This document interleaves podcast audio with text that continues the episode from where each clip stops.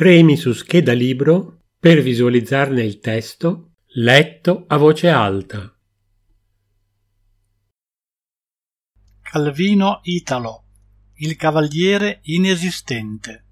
Storie di ragazzi e ragazze, avventura, satira, humor, classici, fantasy, dagli undici anni. Questo romanzo di Calvino viene ad affiancarsi al Visconte di Mezzato e al Barone Rampante, compiendo una trilogia di emblematiche figure, quasi un albero genealogico di antenati dell'uomo contemporaneo. Stavolta Calvino si è spinto più a ritroso nei secoli e il suo romanzo si svolge tra i paladini di Carlo Magno, di quel medioevo fuori d'ogni verosimiglianza storica e geografica, che è proprio dei romanzi cavallereschi.